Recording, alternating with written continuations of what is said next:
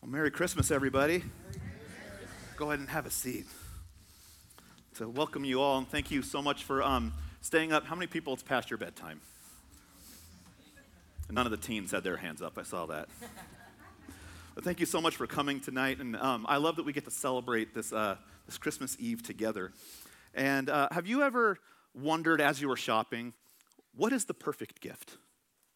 Whether you're thinking about a gift for yourself or, or, you're shopping for somebody else, you think, what is the absolute perfect gift? I know that um, when, when I think of my wife, it's going to be an article of clothing of some kind. And uh, it's got to be, you know, the, the, perfect fit, the perfect size. It's got to be timeless. This thing can never go out of style. Because um, when it does, it will come back and she will keep it till it comes back. But um, I know that if I'm looking for something, you know, if it's going to be perfect, then I'm not going to be the only one looking for it. There's going to be other people out there looking for this thing. And, and then when I find it, I know it's going to be way out of my price range. This is just astronomical. There's no way I can afford this. But then what if the perfect gift you found it was free? You do all this hunting, all this searching, and you come across like this is the most amazing thing ever, and it is totally free. You could say that gift does not exist. There, there's, there's no gift that perfect that possibly could exist that is free.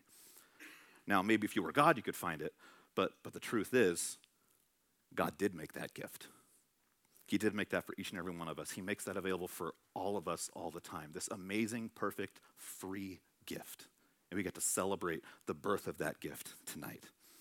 We've been looking at some Old Testament scripture in Isaiah, in uh, Isaiah specifically chapter 9. Tonight I want to uh, read a little bit from Isaiah chapter 7 as well because this passage is rich in this incredible gift of God. And it's not just a package, but this gift was a person.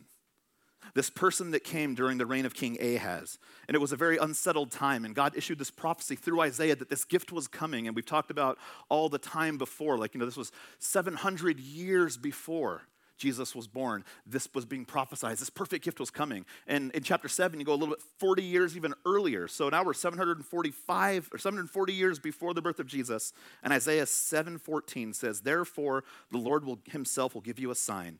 The virgin will be with child and give birth to a son and will call him Emmanuel." What does that mean? A lot of us may know the, the phrase when we say Emmanuel. Emmanuel means God with us. God with us. And this, this is so huge that, that God Himself would come down to be with us for so many reasons. And, and one of them, I, I think, is because he, he wanted us to get to know him better. Um, we, we have a preschool here, Celebration Kids, and I love the school. I have so much fun. And there was one day where this little girl was here, and she was so, she was upset, this little preschool girl, and I, I don't remember her, her, teacher, what teacher class she was in, but they came and this girl was upset, wanted mom and dad or something. And the big thing was like, what do we do? This girl, we're trying to calm her down. Big problem. She wasn't speaking English. And so we were like, maybe it's Spanish. I'm a little savvy with Spanish. So I went down and started talking in Spanish, and she looked at me like I was speaking a foreign language. I was like, well, okay, well, this is not, she's not Spanish either. I didn't know what she was saying, but I know that she was so upset. And in the moment, I was just thinking, if I could only communicate in your language, if I only knew how to say your words, how to make you understand that everything's going to be okay. We're going to be here for you and, and help you. And I think God did the same thing with us. God, in his infinite love and mercy, tried everything to show us his nature. When he created Adam and Eve, he said, This is paradise. This is perfect for you. One rule don't touch that tree. We know the story, right? They touched the tree. They touched the tree. And then because of that, there were consequences. Again, God tried blessing his people, said, I'm going to do immense and glorious things for you. And what did people do? We rebelled. We did things, and there were consequences. Over throughout the, throughout the Old Testament, you see the, the rise and fall of people. The, the people saying, God saying, Here's what I'm doing for you, here's what I'm giving you. And they say, This is great. And then they break the rules and they rebel, and there's major consequences for those actions. And so then one day, God tried something different. He did something different with all of his love. He said, I'm going to speak their language. I'm going to become one of them. I'm coming down to be with you, to show you what I'm like. And when he came, there was controversy, there was tension. That the God of the universe was born not in a palace, but in a barn. Not, not surrounded by, by all this wonderful, clean robes and fabric and pomp and circumstance, but in filth. And he wasn't born around royalty, he was born around the lowest people, as almost if to say, I'm coming down for you, and I'm going to show you all from day one, I am here for the lowest of lows. the people at the bottom, I'm here for you. There's no one too loved for my God. And then God, in the form of a baby, they wrap him in swaddling cloth. And you guys know what's crazy about what's used for swaddling cloth in Scripture? The same word is used for burial clothes. It's, it's like a foreshadowing to what he's being born for. They wrap him up the day he's born in clothes that they're wrapping people up to die in. From day one, the foreshadowing that he became one of us, he is here to die for us. He is Emmanuel. He is here with us then, with us today. And what does he do when he's with us? I think we, when we hear the phrase Emmanuel, God with us, it can take so many different, so many different turns. And I want to unpack a few things that I know God is actively doing today when we say he is here with us. And the first thing I think is so wonderful he came to destroy the works of the enemy. We get to celebrate so much joy and fun at Christmas and, and have peace because we know that it wasn't just, hey, this is, this is Jesus, this is, the, this is God in the flesh. That's big, that's true. But he came to destroy the one who's trying to destroy you. He came to beat death. John wrote in 1 John 3 8, the reason the Son of God appeared was to destroy the devil's work. He came to destroy, undo the work of the enemy of your souls. Because he appeared, because he came to this earth, there is a different outlook for your life, a better outlook, diff- one different that Satan has for you, because God's plan is so much bigger and better and more life giving than his than Satan's ever will be. The one in, that came in light came to expose the darkness. Uh, a pastor shared a story once about when he said when he was a youth pastor, he was traveling for a season and he got home and his wife surprised him with a night out and they, they were on a tight budget, so they went to a cheap hotel. But it was just the two of them. They're going out, no kids. They're going to have a, just a night together. And she bought him a couple of his favorite candy bars. And they're in the hotel, and he puts the candy bars on the nightstand. And as they're sitting on their bed watching TV, ordering just some, some food to eat in their room, his wife screams. There's a bug, a big bug on the pillow. And so he gets up and he turns on the lights. And he turns on the light, this bug scatters, and he's trying to shoo this thing away. And as he's shooing this thing away, he said he thinks he got it. He turns and he looks at his candy bar, and there's another bug eating his candy bar. And he's just like, oh my gosh. So he did what any good loving husband would do. He jumped on the bed and said, Dear, you take care of it. he didn't do that. He did take care of it, got rid of the bugs. And then they called the front desk and said, There's bugs in our room. So they sent someone up to spray. And all the spray did was bring out the friends. It was not the night they thought they were going to have. Now, what happens though is we have someone in our soul who comes to munch in the darkness. When we think things are hidden, there's no one watching, we have someone who's there who wants to pick at you, who wants to come to your dark areas of your life. And if we let him, he will. But the key is 1 John 1. It says, walk in the light. Walk in the light. When we walk in the light, we can deal with the dark areas that the enemy has no power or authority over because Jesus has that power. Martin Luther, who was familiar with the enemy, he wrote this The prince of darkness grim, we tremble not for him. His rage we can endure, for lo, his doom is sure. One little world, one little word shall fell him. You know what that word is? Jesus. That one little big word. Jesus. He came to rescue us. Colossians 2 talks about how Jesus came so we wouldn't have to live under and be controlled by this dominion of darkness. And it all started on this night. This night when Jesus was born, we came and thwarted the enemy's plans for your soul. We live in a decaying society, right? I think we can make that blatant statement, right? Things, things don't seem to get better in society. Things just seem to gradually be getting worse and worse. But Jesus beat it. He came to dead individuals to give hope. He didn't come to, to make a bad person good, but he came to make dead people alive. He came to restore, to bring hope. 2022 years ago, on this night in Bethlehem, we were given the ultimate gift a Savior to give us rest and to save us from the enemy of our soul.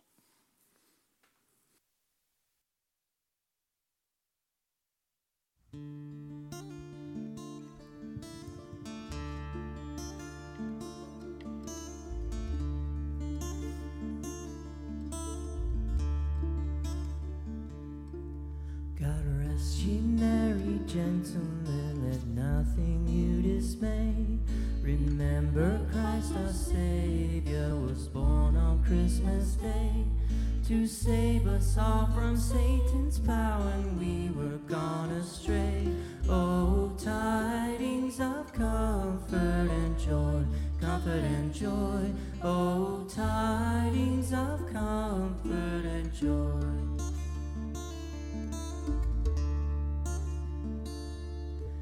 Bethlehem in Jewry, this blessed babe was born and laid within a manger upon this blessed morn, in which his mother Mary did in nothing take in scorn. Oh, tidings of comfort and joy, comfort and joy. Oh, tidings of comfort and joy.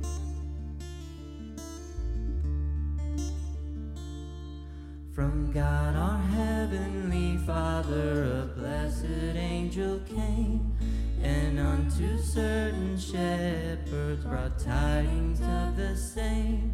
Now that in Bethlehem was born the Son of God by name, oh, tidings of comfort and joy, comfort and joy, oh, tidings of comfort and joy.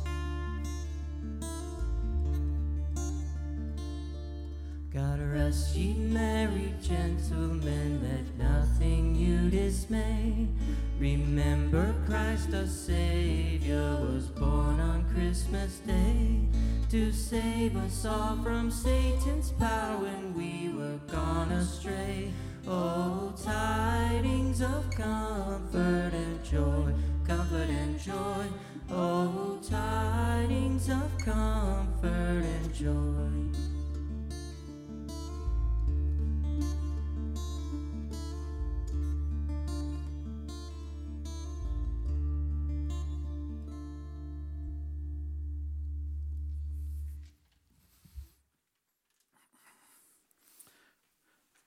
Another thing Jesus, Emmanuel, God with us, does is when he came, he came to comfort the afflicted.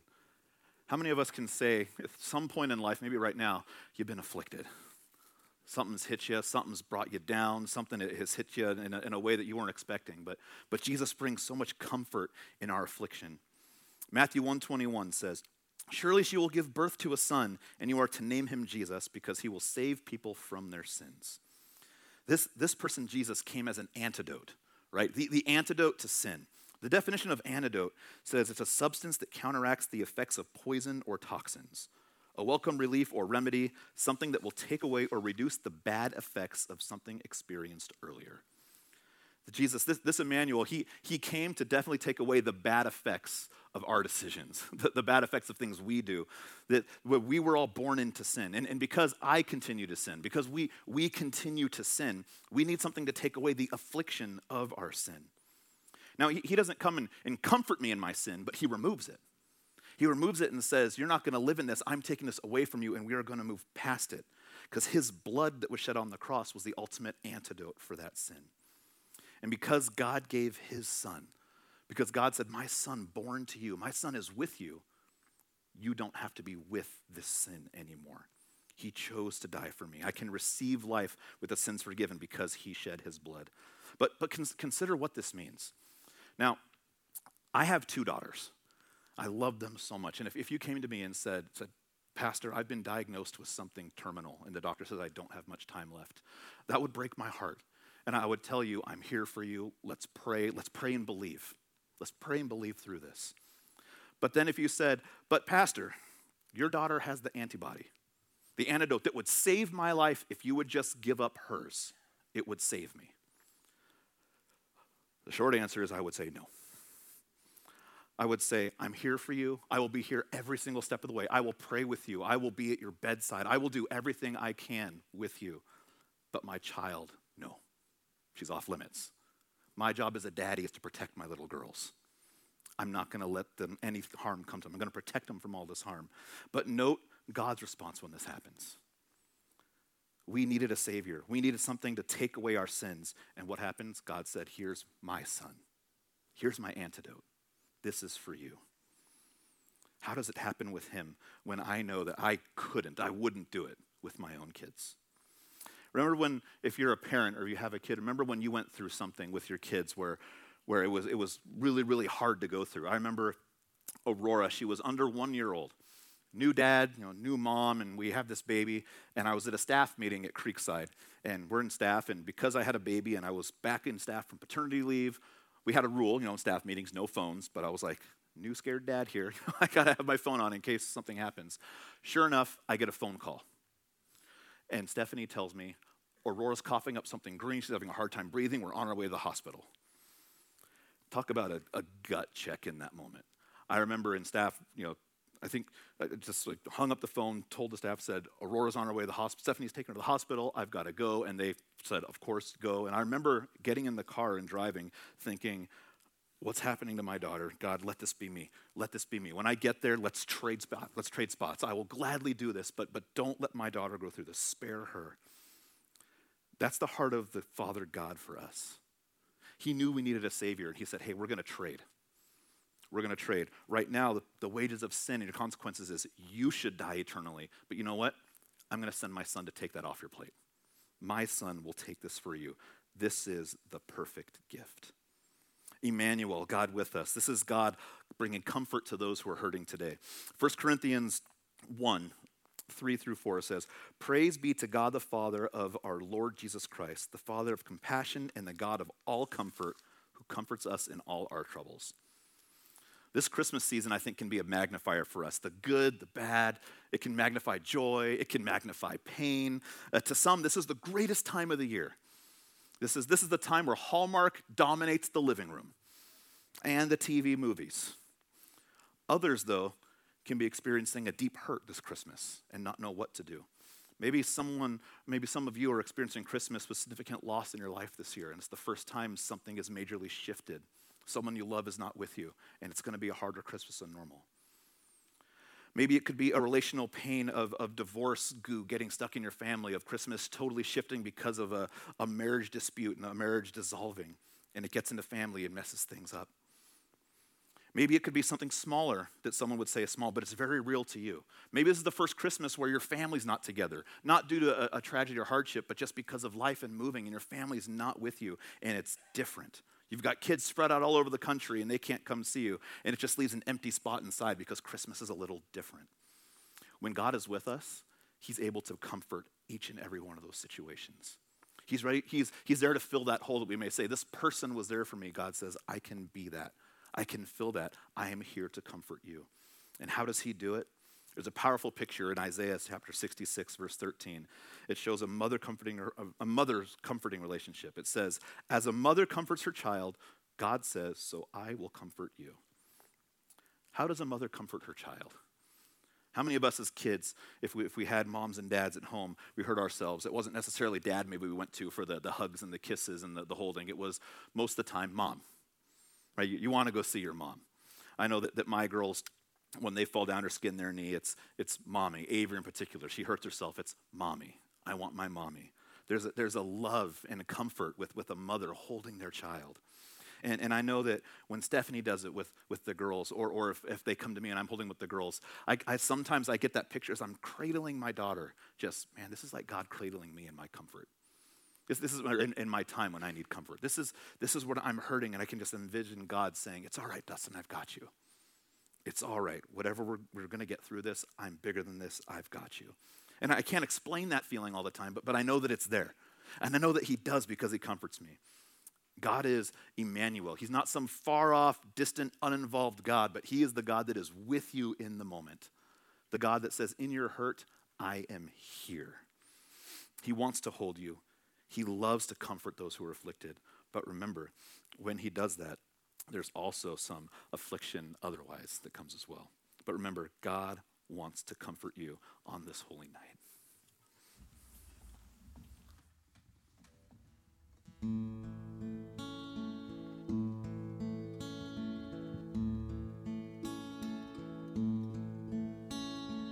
Oh, the stars are brightly shining.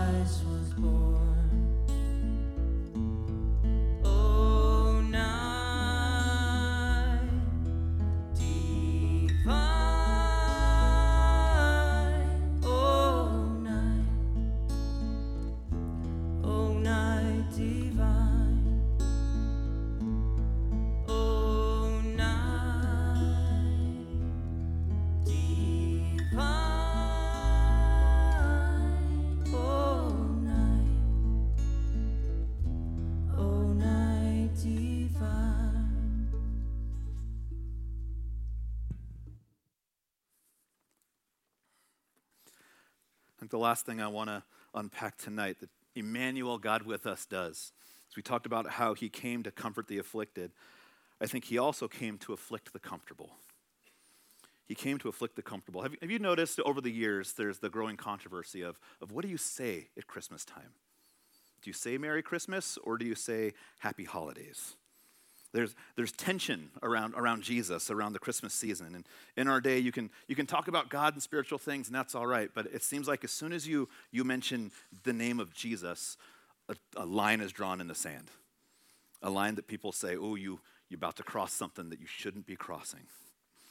Isaiah 7:14, this prophecy that came 740 years before the birth of Jesus. If you add the time until now, it was written over 2,700 years ago. You see how big this is? 2,700 and some odd years after the birth of Jesus, people are still fighting over his name, still fighting over his truth. Merry Christmas, happy holidays.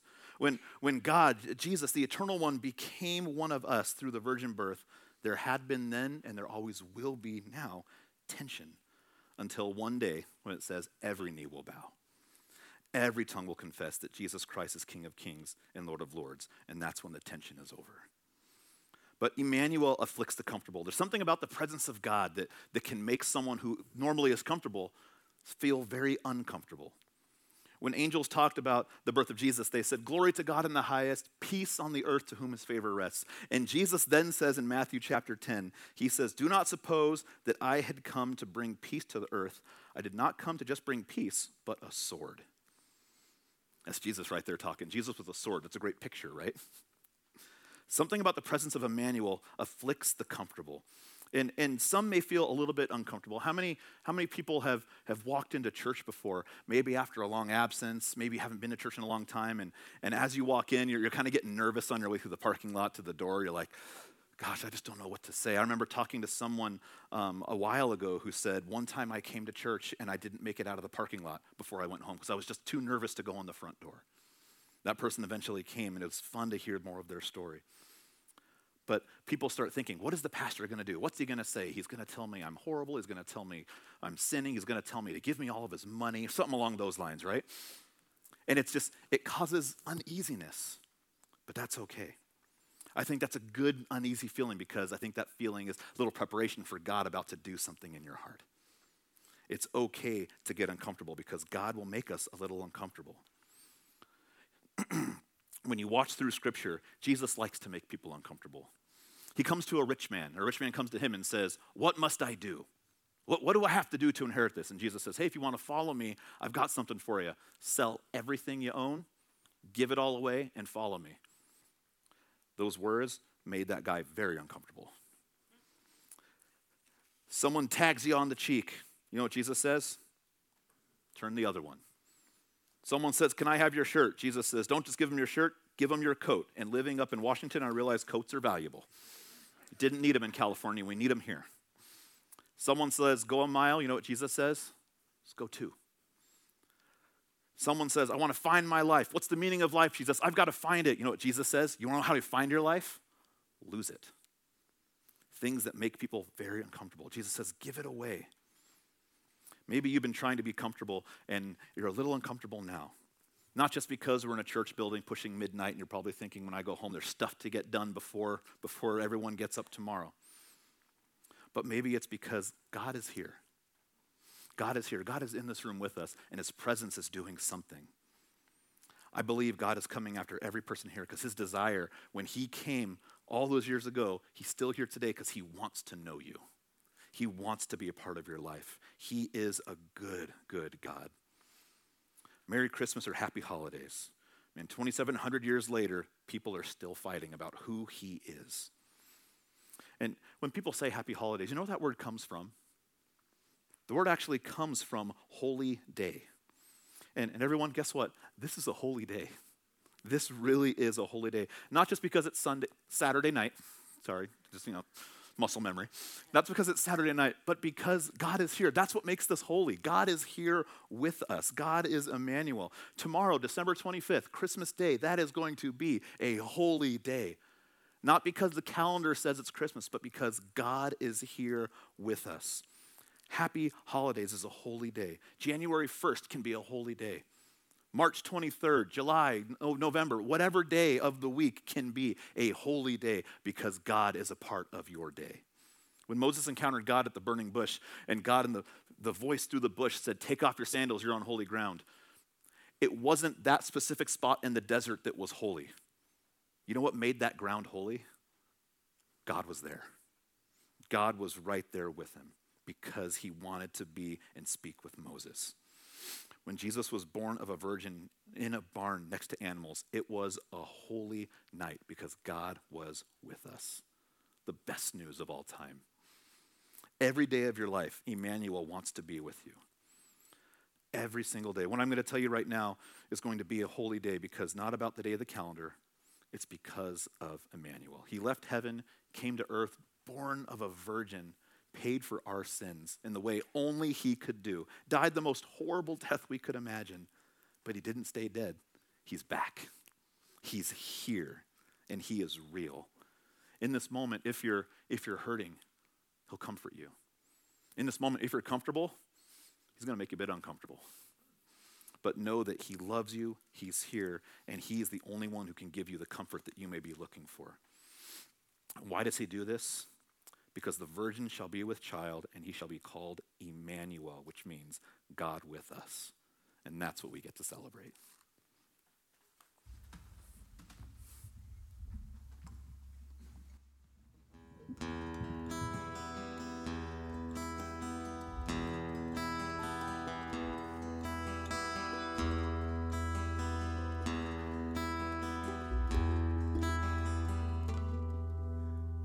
Come, oh, come, Emmanuel,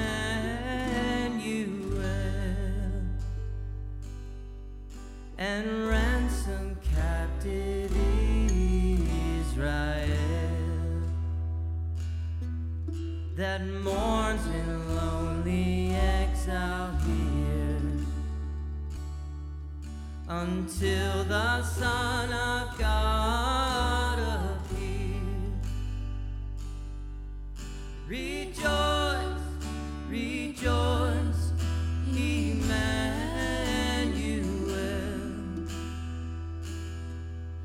shall come to thee,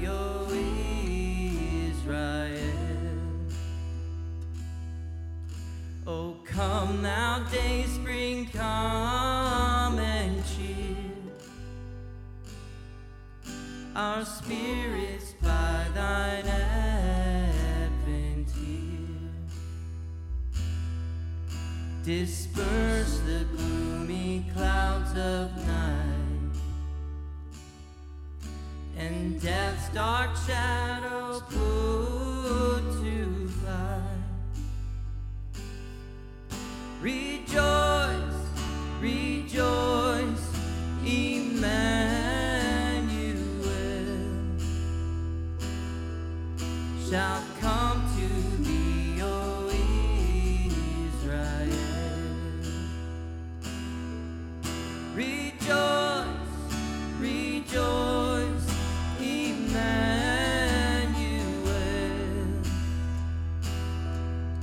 shall come to thee, O Israel.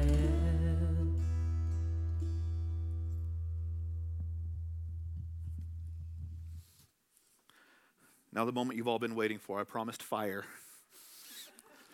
Um, what we're going to do is, is the weather good outside?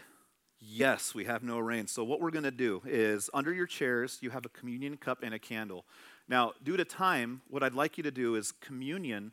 I would like you to take this home tonight, and whether you do it tonight or tomorrow, um, observe communion together, you know, recognizing Jesus' body and his blood that was broken and shed for us. So, take that as a family, and if you need more to take home, I have, I'll have a basket that I'll put um, on the coffee bar out there where you can take communion cups home with you.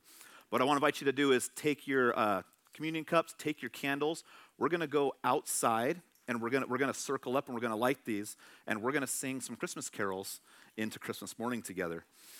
Um, also, on your way out on the coffee bar, there are page, uh, sheets of paper. Everyone needs one if you want the lyrics to, to some Christmas carols that we're going to sing. So I invite you guys now, grab your candles. Let's go outside in the parking lot and start forming a circle, and we'll start lighting candles and we'll sing together once we're all ready to go.